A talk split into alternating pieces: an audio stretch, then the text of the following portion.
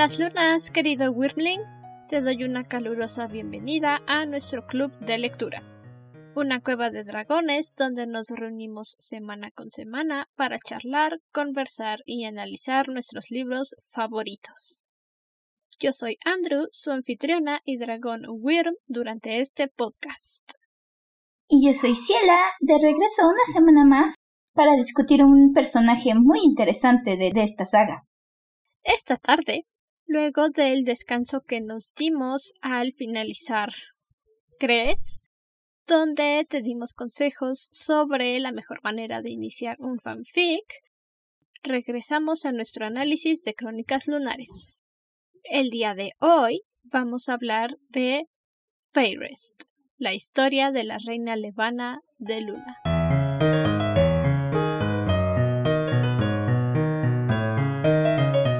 Espejito, espejito, ¿quién es la más hermosa? Acércate más y te contaré una historia, los oscuros secretos de la reina, que he anhelado desvelar. Su codicia puede haberla llevado a robar y matar, mientras que su maldad la condujo a quebrantar la voluntad de un hombre.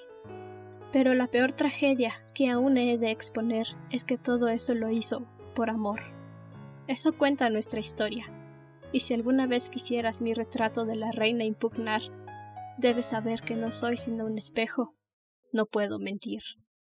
Debo decir que empezando luego luego con este pequeño poema te da una idea de lo que vas a encontrar de la historia y me encanta. La verdad es que a mí me gusta cuando nos dan un trasfondo de los personajes.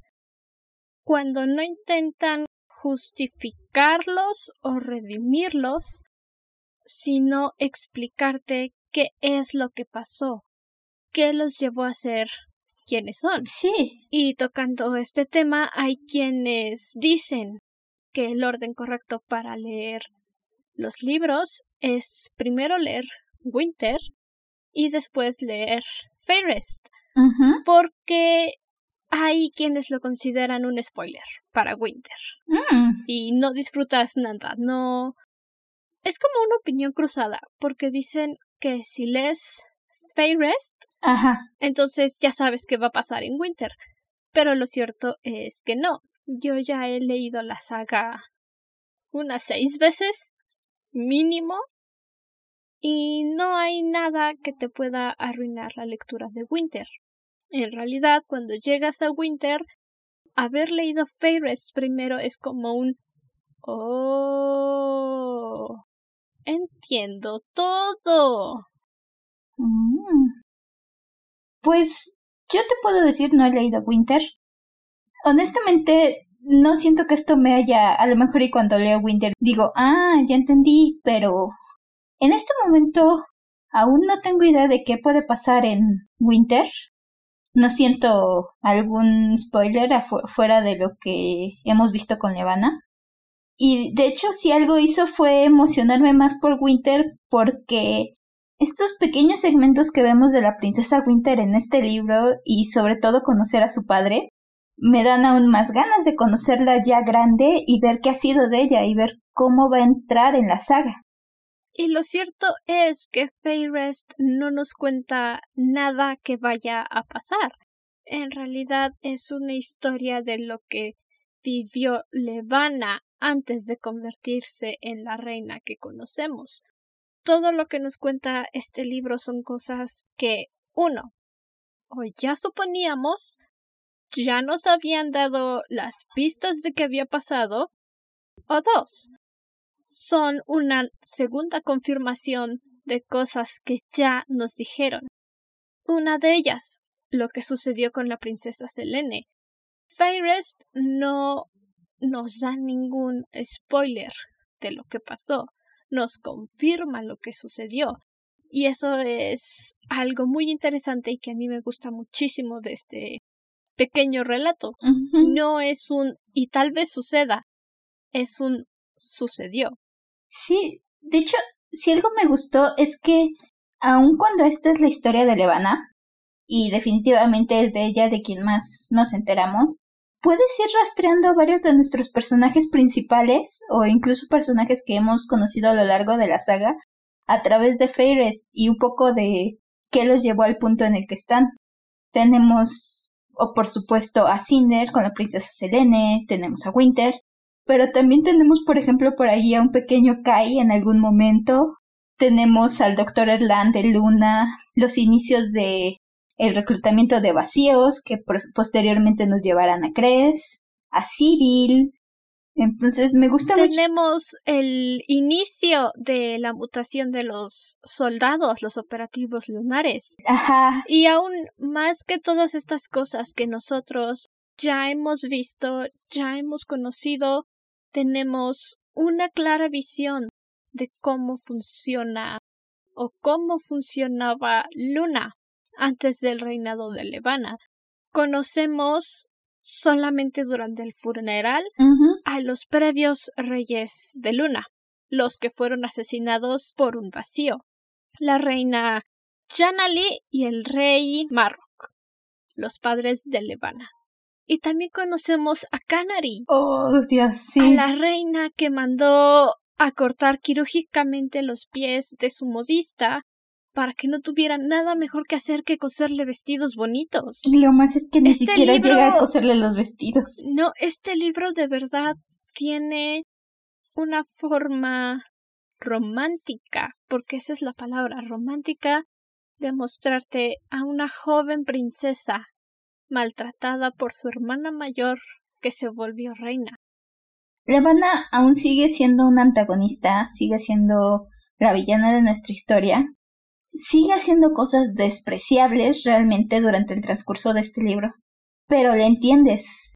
Y entonces te da un entendimiento sin redimirla, sin lo que muchas veces intentan hacer y decir, mira, pobrecita es una víctima, no tiene la culpa de nada. No, ha hecho cosas muy malas, es culpable de las cosas malas que ha hecho, creo que ni siquiera se arrepiente de las cosas malas que ha hecho, pero al mismo tiempo te da un entendimiento tan claro de dónde viene y por qué es como es y todo lo que ha todo lo que se alineó para que Levana se convirtiera en la reina que conocemos. Y me encanta porque como comentaste te deja ver al personaje te deja entender al personaje. Y siento que para entrar al último libro de la saga esto es increíble porque ahora no solamente vas a ver a la villana del hijito, sino que ya conocemos de dónde viene nuestra villana y hasta sentimos más por ella y entonces eso le da mucho sentimiento para el final. No sé si sentimos por ella. Realmente yo con Levana todavía mantengo un sentimiento de desagrado. La comprendo, no estoy diciendo que sienta lástima por ella, pero comprendo de dónde vino, comprendo esa parte en la que siente que necesita tomar las cosas para sentirse completa, porque nos damos cuenta en este libro que en realidad sus padres jamás le pusieron atención. Las princesas Levana y Canary jamás recibieron ninguna atención por parte de sus padres fueron criadas por los sirvientes del palacio. Y esto, conforme vamos leyendo, nos explica por qué es que Levana tiene estas actitudes, por qué tiene la necesidad de que alguien la ame, porque jamás ha recibido amor, no sabe lo que es el amor. Y aunque hay quienes podrían decir, ay, pobrecita, jamás la han amado, quizás si alguien le diera un poquito de amor sería mejor. Pero no. Levana tiene no un problema, pero seguramente sí algún trauma, alguna situación mental, psicológica que justifique por qué ella considera que el amor es la demanda, es el tomar, es el exigir. Como dices, Levana tiene una visión tan desfigurada de lo que es el amor e incluso Everett en algún momento se lo intenta. Everett. Everett. Everett. Everett. Everett, sin la e intermedia. Everett. Everett, sí. es que sigues diciendo Everett, es Everett. No sé, mi, mi, lo siento, mi cerebro pone la E ahí en medio. Everett. Dile al traductor automático que no. sí, exacto. Pero bueno, podemos ver él le dice a, a en algún momento, no, lo que tú crees que es amor no es amor. Puede, puedes buscar de verdad el amor. Esto, esto que estás haciendo, esto que tú crees que es como se siente amar y ser amado, no es eso. Tienes que darte cuenta. Y la otra está necia con que lo que ella siente es de verdad amor. Sí, justamente por eso Levana jamás ha recibido amor. Lo más cercano que pudo haber tenido de una muestra de afecto provenía de Canary, su hermana mayor. Pero Canary tiene en su sangre los genes de odio masivo de todo el linaje Blackburn. Es mala porque le parece divertido, es cruel porque puede, manipula porque nació con el derecho de hacerlo. Y todo eso se lo transmite a Levana. Levana creció sin saber lo que era el amor, y eso no justifica su actitud, pero Levana tampoco dio ningún interés de su parte en decir qué será eso que todos llaman amor, qué es eso que busca la gente normal, porque en Artemisa no les importa el amor, solo el estatus social. Creo más que no molestarse en preguntar qué es, ella encontró estos sentimientos que tenía y decidió que eso era. Y eso es algo que vemos muy claro a lo largo del libro. Le van a decir que lo que ella cree o lo que ella siente es como son las cosas y no se detiene a buscar más allá. Entonces, según ella, ella encontró el amor. Y es, y es algo que me, es creo que la mayor revelación que me dio este libro sobre Levana y es la facilidad que tiene para automentirse, para decirse que las cosas son como ella cree que son, aun cuando todo a su alrededor le indique que es mentira, que es falso. Ella misma se dice no es cierto, yo digo que esto es y entonces esto es, y entonces lo que Levana encuentra es su versión o lo que ella siente que es el amor. Ella está segura de que su esposo la ama, aun cuando su pobrecito esposo no tuvo mucha opción en el respecto. Ella está segura de que el pueblo de Luna la ama, aun cuando los empieza a oprimir más y más. Entonces, para Levana yo siento que ella cree que conoce el amor, o al menos esta versión desfigurada que ella tiene, para ella eso es el verdadero amor. Sí, y en cierta forma puede que sea influencia de sus padres, porque los reyes Janali y el rey Marrock demostraban me no mostraban ningún afecto hacia ellos. El que estuvieran casados fue un asunto político, el que tuvieran hijas fue un asunto político. Entonces realmente Levana no tiene una muestra real de amor a la cual aferrarse. Y como bien dices, ella misma se miente, ella misma se hace creer sus mentiras. Esto me pone a pensar, ¿qué tal que todos estos años se ha estado encantando a ella misma y no lo sabe? Se hace creer que es hermosa, le hace creer a todos que es hermosa, que es perfecta. Mm. Y en sus propias imaginaciones está segura de que Everett la ama, está segura de que Everett desea estar a su lado tanto como ella desea estar al lado de él. Pero todas estas interacciones, incluso años después, cuando Everett le dice ni siquiera sé qué es esto, llevas años manipulándome, ¿qué nos hace creer a nosotros, como el lector, como la persona que ha estado viviendo este viaje con Levana, que no es un encanto que ella inconscientemente se ha hecho. Es una teoría bastante interesante, de hecho, porque yo lo asumí como autonegación suprema, realmente, porque todo, todo el contexto te daba a entender cómo eran las cosas, todo el contexto te da a entender que desde el primer momento Everett no está a gusto y Levana se sigue diciendo, se aleja de mí porque es un caballero, se aleja de mí porque es el duelo de su esposa, entonces, pero está soñando conmigo, yo sé que está soñando conmigo, se ve incómodo porque no quiere, no está seguro cómo actuar, entonces, de eso que comentas que ella misma se encanta es es una idea bastante interesante, de hecho. Y sí le veo, la veo factible. Porque en serio, cuando llega a este punto casi al final del libro donde por fin le van a aceptar algunas de las dolorosas verdades, como el hecho de que realmente lo que ella creía que era amor y tener una familia de verdad era solo una farsa, es te hace decir cómo no, cómo, ni siquiera una parte de ti en ningún momento se detuvo a considerar esto. O qué tan fuerte te mientes a ti misma como para seguir diciéndote que todo era real, cuando absolutamente todas las pistas que tienes a tu alrededor, todo lo que te dice es que no, que aquí están mal las cosas. Sí, esa es una forma bastante interesante de ver la situación con Levana. Ella realmente no tiene idea de lo que sucede, no tiene esa percepción de cómo funcionan las cosas.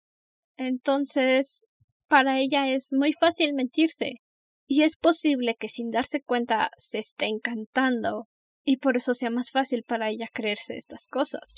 Es bastante curioso porque a lo largo de todo el libro lo que vemos de Levana son deseos de un adolescente, son sueños que normalmente podríamos ver en una novela romántica.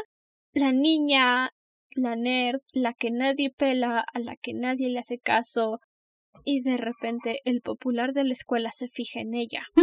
Eso podría ser una forma de explicar lo que sucede con Levana, de por qué se siente de esta forma, o podría no serlo. En realidad no hay ninguna forma de justificar esa sensación que nos deja. Porque no vemos tan adentro de su mente, no tenemos esa capacidad de realmente ver las cosas como las ve ella. Tenemos una sensación, nada más. Podemos ver al personaje de Levana, como tú dices, un poco cómo es que piensa, cómo es que cree las cosas que ella cree. Y es... Me gusta que vemos cómo va creciendo incluso sus pensamientos, porque definitivamente cuando nos la encontramos al principio del libro, es este personaje que en cualquier otra alternativa, en cualquier otro libro, probablemente sería el protagonista de su propia historia romántica. La cosa es que ella es una adolescente enamorada con demasiado poder. Entonces, tiene el poder de hacer su novela, su historia romántica realidad, así los involucrados estén de acuerdo o no. Entonces, ella vive su fantasía y hace que se cumpla porque es lo que ella quiere. Y creo que este es un rasgo que vemos cómo se va desarrollando en ella, cómo se va convenciendo a sí misma de cómo tiene que ir haciendo las cosas y cómo ir reclamando todo esto que ella considera que le pertenece y que ella es la buena y que ella es ella solo está haciendo lo necesario para que todos sean felices, para que todos la amen, para que Luna prospere, para que Everett pueda aceptar sus sentimientos, según ella. Manipula, toma sin permiso, obliga a las personas y al mismo tiempo ella está segura de que lo está haciendo porque es lo correcto, porque es lo mejor, porque ella está viviendo su propia, como tú dices, su propia historia, su propia novela romántica en su cabeza. Como cualquier otro rey previo a Levana en Luna, tienen el poder, tienen el derecho divino de comportarse de esa forma, de tomar lo que creen que les pertenece.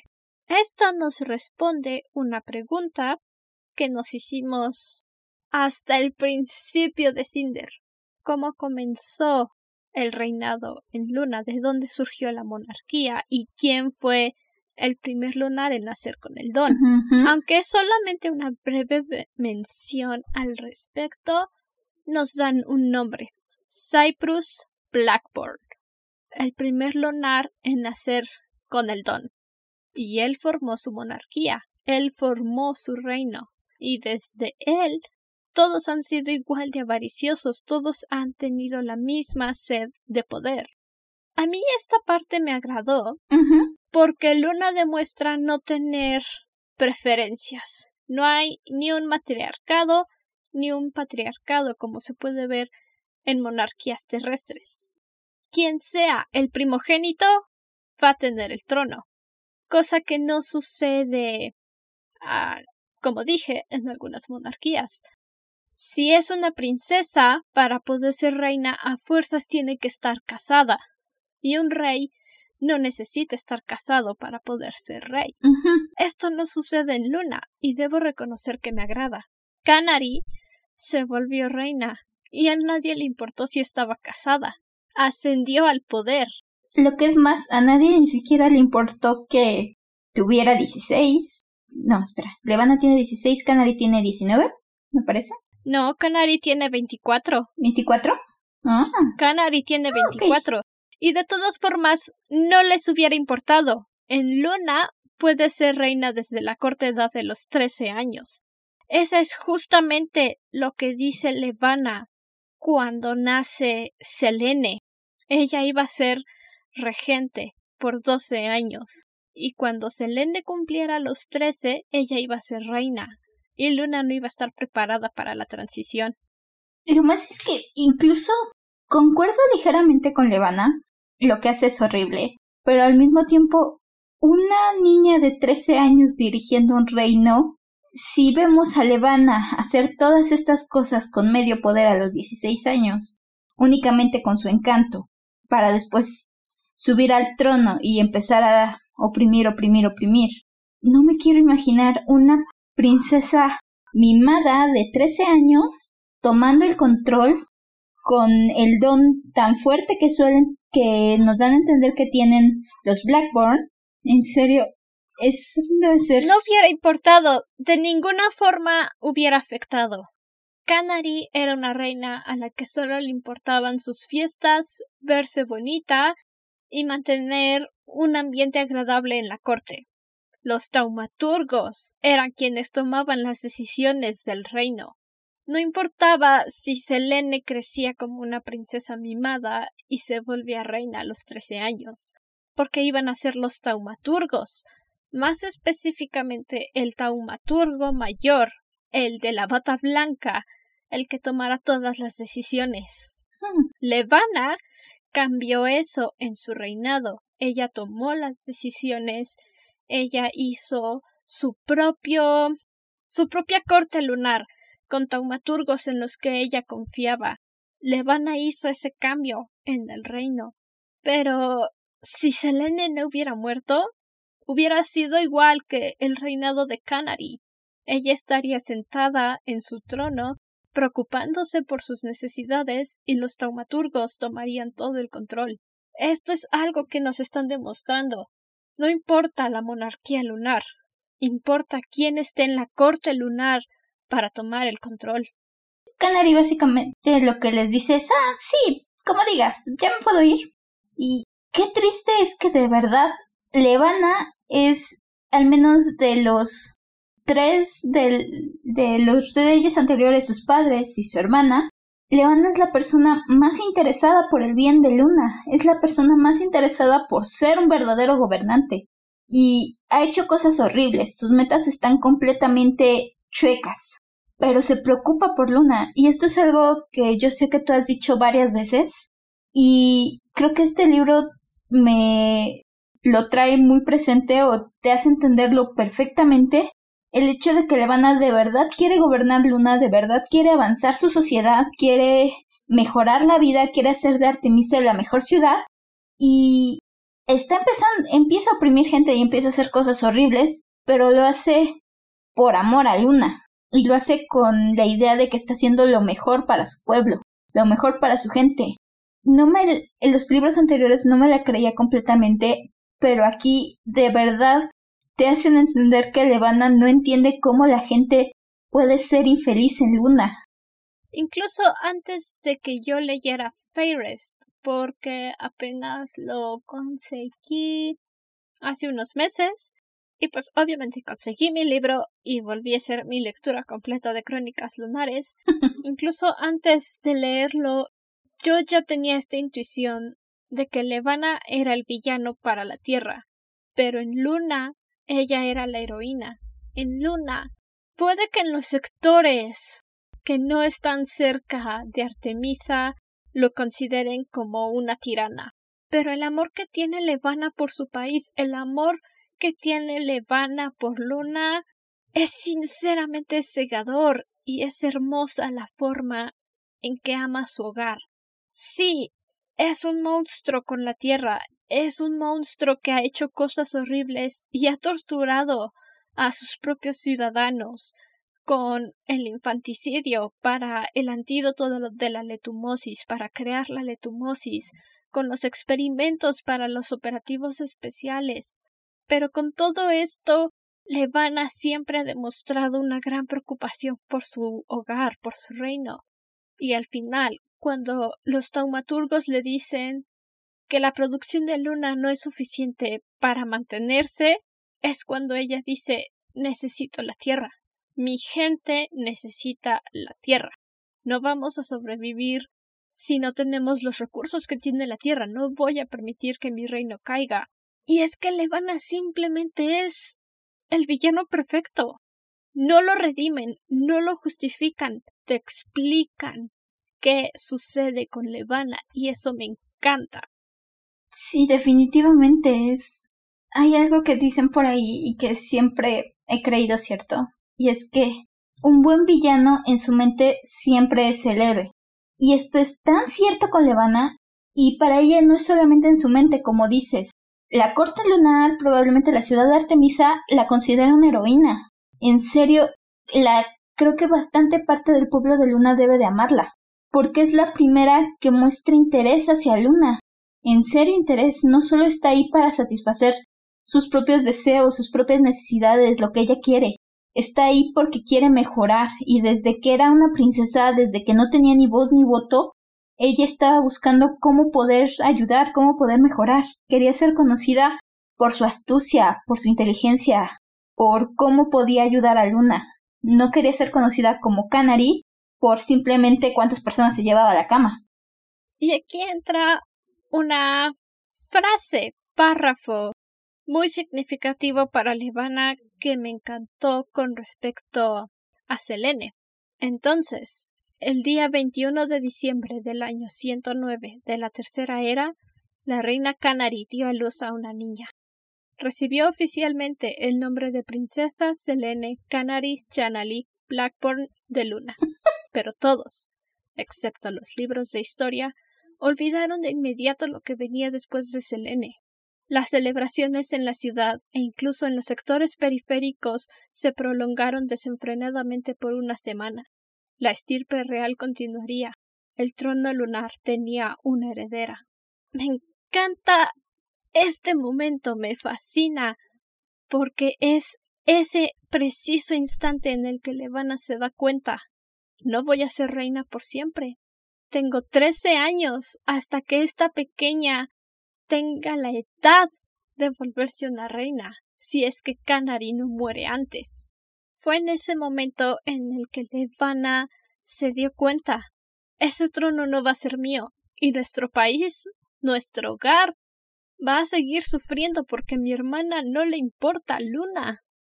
Hay un momento muy similar que también me gusta y creo que entra mucho con esto, donde carga a la pequeña Selene y entonces le empieza a cargar y le intenta calmar para que deje de llorar y le empieza a decir yo sería mejor reina que tu mamá y yo sería mejor reina que tú. Sería tan fácil tirarte en este momento del balcón, sería tan fácil quedarme yo con lo que me pertenece, con el trono. Yo haría un mucho mejor trabajo que ustedes. Tú solo vas a ser una princesa mimada. Y lo más es que en serio creo que tiene razón. En algún momento leyendo Cinder lo pensé, y aquí lo confirmó. Cinder esquivó una bala, la verdad, al no ser criada en Luna, con todo y lo que significó crecer con Adri, crecer en la Tierra, crecer siendo un cyborg. De verdad que Cinder es la persona que es y es la heroína que queremos y que adoramos por cómo creció. Y Cinder sería una persona completamente diferente si hubiera crecido siendo la princesa Selene.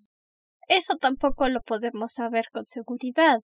Canary Es así porque viene en su sangre, es lo más dominante. Levana es así posiblemente por los daños que recibió al ser manipulada de Canary cuando tenía una edad más joven. Eso es algo que nos repiten constantemente. No se debe practicar la manipulación en los niños porque puede afectarles el cerebro. Es posible que Levana sea un producto de Canary y le salió el tiro por la culata. Es posible que Selene haya crecido junto con la princesa Winter, como vemos más adelante antes de la muerte de Everett. Winter es una niña muy adorable. Sí. Y se lleva muy bien con el pequeño Jason que le enseña a armar castillos de arena. No sabemos.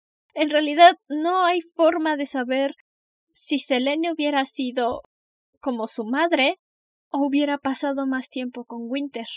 Y de haber pasado tiempo con Winter, es posible que también hubiera crecido armando castillos de arena. Ciertamente también es una posibilidad.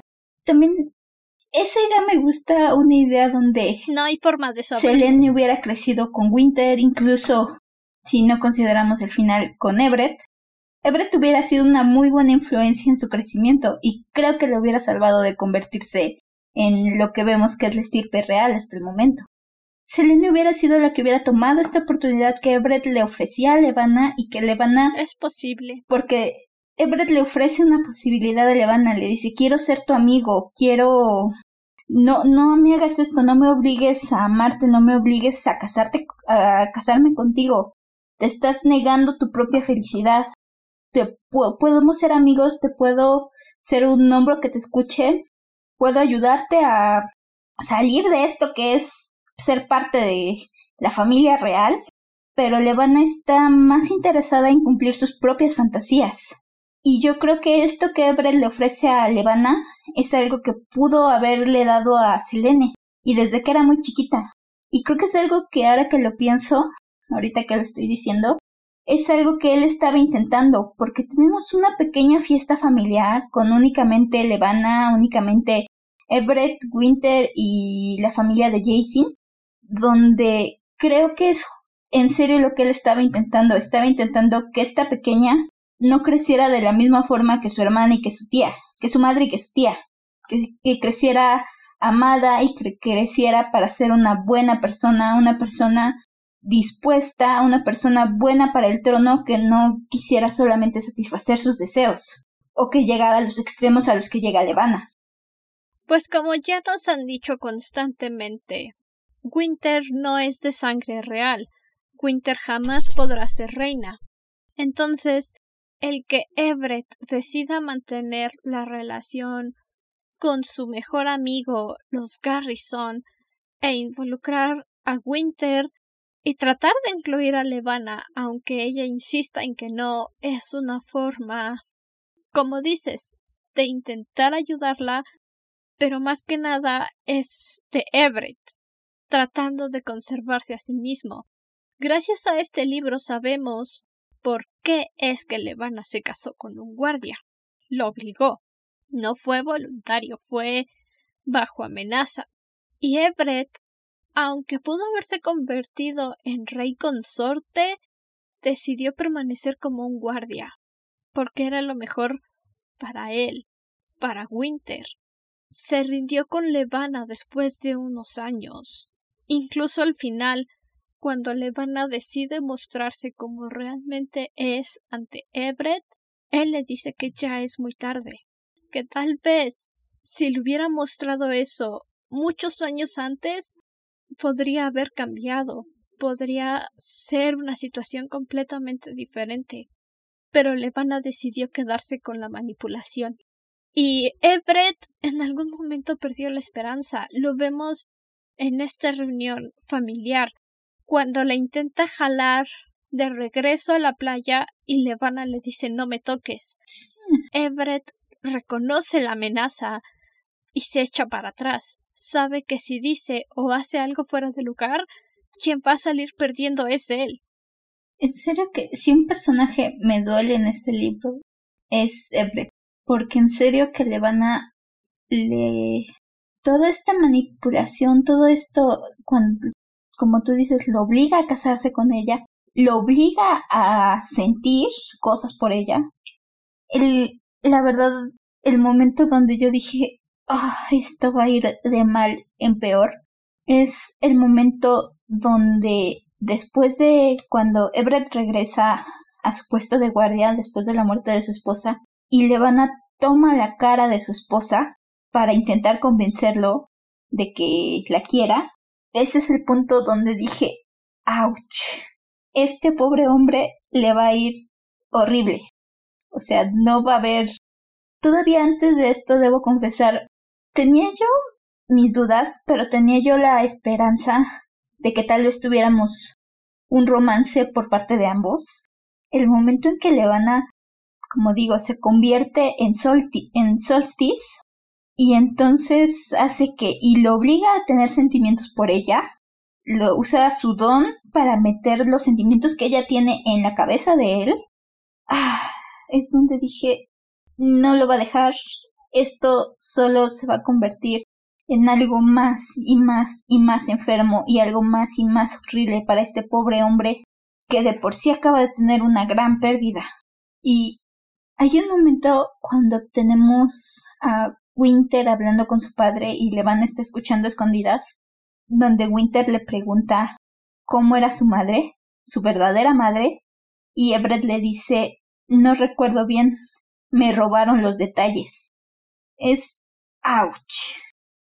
La imagen de su esposa jamás va a volver a ser la misma porque Levana la corrompió, Levana la tomó para ella y le dio su propio giro, le agregó sus propias opciones, lo que ella quería que se viera mejor, que se viera más coqueto, más elegante. Y ahora Everett no puede recordar a su esposa de la misma manera porque ese recuerdo está manchado. Deja tú el momento en el que Levana obligó a Everett a verla como su esposa. El punto en el que deberías de haberte dado cuenta que Everett estaba condenado durante la coronación de Canary, cuando Levana pensó que sería agradable usar a Solstice como su rostro para ese día, con el vestido y los guantes que confeccionó para ella, con todo y su embarazo, y Everett la vio en las escaleras. Ese simple punto, ese momento en el que Levana decidió voy a ser esta mujer, es cuando realmente sabes que Levana no va a tener salvación y no va a querer salvación. Y la forma en la que lo describen me encantó. El encanto de Solstice Hale resultó más fácil esta vez. Cada vez era un poquito más fácil. Levana estaba segura de que había interiorizado por completo a la mujer, desde el fino arco de sus cejas hasta las ligeras ondas en el extremo de su largo cabello oscuro. Levana siempre ha sido Solstice. Desde el momento en el que se apoderó de Solstice, la esposa de Everett murió. El encanto de Levana, la mujer con un rostro de corazón, con labios rojos, y cabello ondulado es la madre de Winter, y ella ni siquiera lo sabe, porque su padre la ha olvidado. Y es triste, porque Everett no se merecía nada de lo que le pasó, y fue condenado desde el instante en el que Levana se fijó en él. Sí, Everett lo único que quería era ser un guardia, servir a la corona. Lo único que te, su, lo único que hizo mal fue ser demasiado apuesto y atraer la atención de la princesa. Y no es como que lo hubiera buscado o lo hubiera intentado. Y aquí es algo interesante, porque Everett eligió ser un guardia. Y después, cuando Levana empezó a implementar el toque de queda, fue cuando se volvió obligatorio ser guardia, cuando los requisitos para ser guardia eran tener una cara bonita. Fue afortunado en cierta forma porque él eligió servir a su reino, pero lo pagó muy caro. Quería este trabajo y eras bueno, o bueno, por lo que podemos ver, Everett era bueno en su trabajo de guardia, incluso en el momento final cuando, cuando lo matan, su primer instinto es con todo lo que hay y todo lo que está lo que ha pasado, Su primer instinto es empujar a Levana, ponerla a salvo.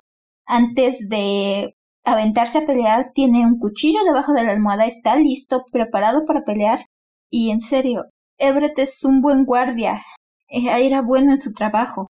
Es que eso es lo importante. Él eligió ser un guardia. Fue su decisión.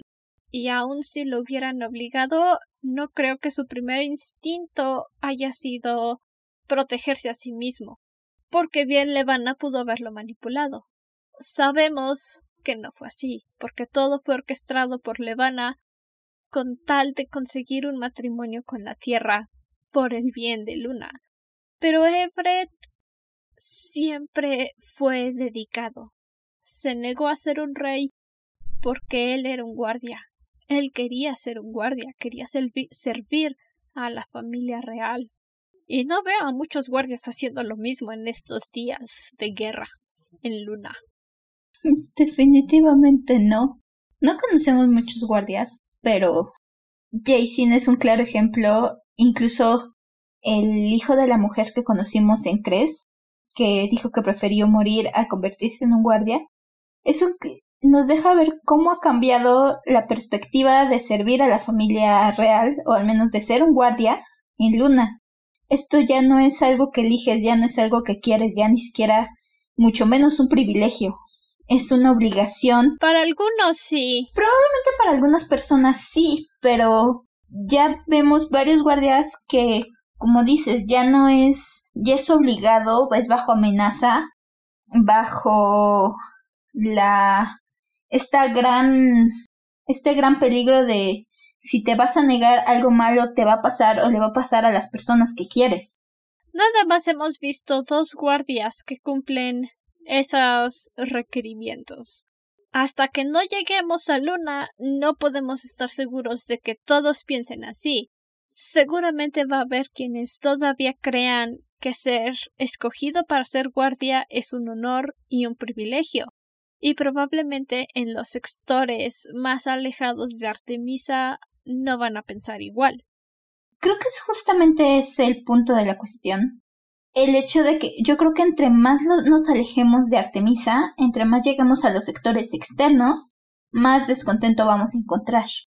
Creo que hay altas probabilidades de que eso pase. Justamente, así como nos han pintado Luna y la sociedad lunar en este libro, yo creo que justamente eh, así va, o es lo más probable que pase. En Artemisa, donde están las personas de la corte, las personas privilegiadas, probablemente aman a Levana, están encantados con Levana. Levana es lo máximo.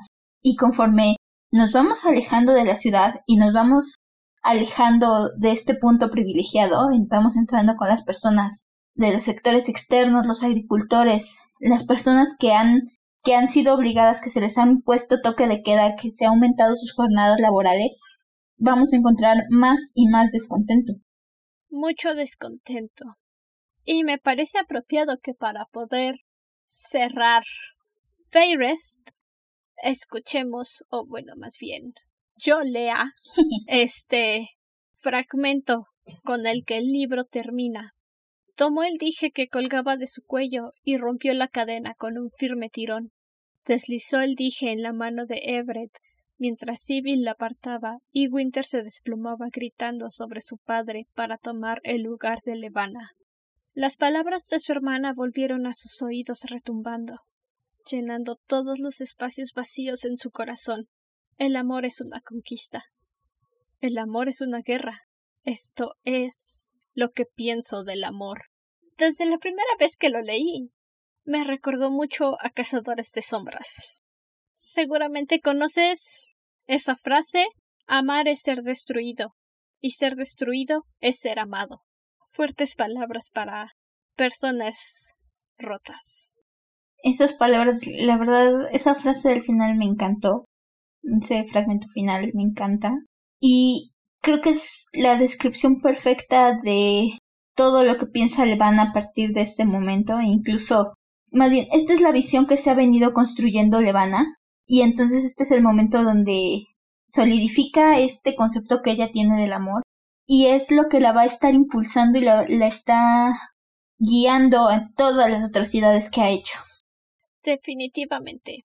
Lo voy a repetir hasta el cansancio. Levana es un villano muy bien construido y me encanta que no intenten redimirla ni decirte es que es así porque le pasó esto. Simplemente magnífico. Bueno, hoy no tenemos actividades largas, ni personajes favoritos, ni frases favoritas, porque es un cuento largo, pero no suficientemente largo para poder seleccionar solo un momento de todo lo que sucedió. Así que en lugar de eso, Ciela y yo vamos a nombrar tres canciones que consideramos podrían quedar con la reina Levana. ¿Quieres empezar? Mm, ok. Debo decir, esta actividad me costó un poquito de trabajo porque suelo escuchar música algo extraña y no encontraba canciones que me dijeran estas, estas son. Al final. Sí, esa era la idea. al final elegí dos canciones. Bueno, la primera es On My Own de Los Miserables o Solo Estoy, creo que también se llama. Ajá. Esta sobre todo la escogí porque me recuerda a Levana al principio del libro y toda esta fascinación y toda esta relación enfermiza que tiene con Everett. Creo que esta canción me recordó mucho eso. Entonces, esa es la primera. Y las otras dos me recuerdan más a Levana como persona. Ok. Es Duality de Set It Off, que es una canción que habla sobre ser, aceptar en los lados oscuros que tienes y decirle al mundo yo soy así, ni modo. Y la última es, yo creo que es una canción más conocida, es Everyone Wants to Rule the World. Originalmente esta canción la canta Tears for Fears, creo que se llama la banda, pero especialmente, y es la que yo tengo en mi playlist, la versión que me recordó a Levana, y esta es la canción que más siento que encaja con ella, es el cover que hace, me parece que el artista se llama Lorde. Lord. Lord, que viene en el soundtrack de Los Juegos del Hambre. Esta es la, la única, creo que de todas las que escuché, esta es la única canción que dije, esta, esta sí o sí. Interesante selección. La primera que yo elegí para Levana es Castle de Halsey. Es la canción de los créditos en La princesa y el cazador, la versión de Blancanieves. Creo que es esa, si no la otra, en la que sale. Pues es que las dos sale Thor. Bueno, la de Halsey. Sí, donde sale la Kristen Stewart, ¿no? Sí, pero eh, bueno, esa, Halsey. Sí. Esta canción siempre me ha gustado y en especial me gusta la forma en la que Halsey dice yo voy a ser la reina de este castillo, porque es justamente el pensamiento de Levana. Yo voy a ser la mejor reina que Luna jamás haya tenido. Mis otras dos canciones voy a agregarles en la edición cinco o seis segundos de la canción porque es música clásica y realmente va a ser muy complicado que las ubiquen por nombre. Mi segunda canción es Requiem in D minor K626 3 Sequence Lacrimosa de Mozart. Es esta canción que usualmente ponen en momentos tensos, preocupantes, de miedo. Van a escucharla cuando haga la edición. Bueno, ustedes la van a escuchar. Ciela todavía no. Ustedes sabrán cuál es. Aquí suena.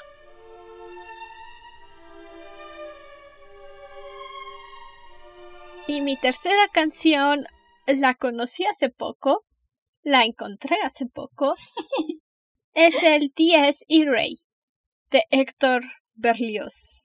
La composición de esta canción fue tras la muerte de Jesús.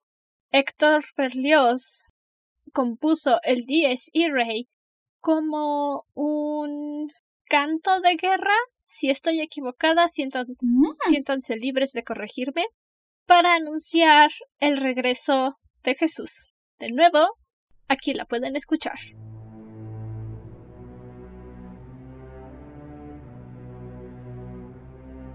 Son canciones raras, yo lo sé, pero tienen toda esa esencia de Levana que llevan muerte consigo. Literalmente llevan muerte consigo. Me gusta.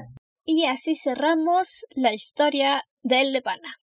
Cada vez estamos más cerca de que la tripulación de la Rampion finalmente llegue a Luna. Winter es el último libro de la saga Crónicas Lunares. Después de este capítulo de Fairest, vamos a tener otro capítulo especial antes de llegar a Winter, para tener variedad de contenido. Subiendo el suspenso. Sí, porque... ¿Qué crees? No te voy a decir cuál es la actividad otra vez. Ah, ok. ya me lo esperaba. Recuerda que puedes seguirnos en nuestra página de Instagram. Nos encuentras como arroba dragona-de libros o buscarnos directamente como la dragona de los libros. Ahí nos puedes enviar tus comentarios sobre el podcast, peticiones de libros que quieras escuchar en cuanto terminemos con Crónicas Lunares. Y también puedes visitar nuestra página web. El link lo encuentras en nuestro perfil en Instagram. Hasta entonces, permanece cómodo y seguro dentro de tu cueva. Nos veremos en el siguiente episodio. Hasta la próxima luna. Adiós. Aléjense de la corte lunar, están un poco locos. Bye.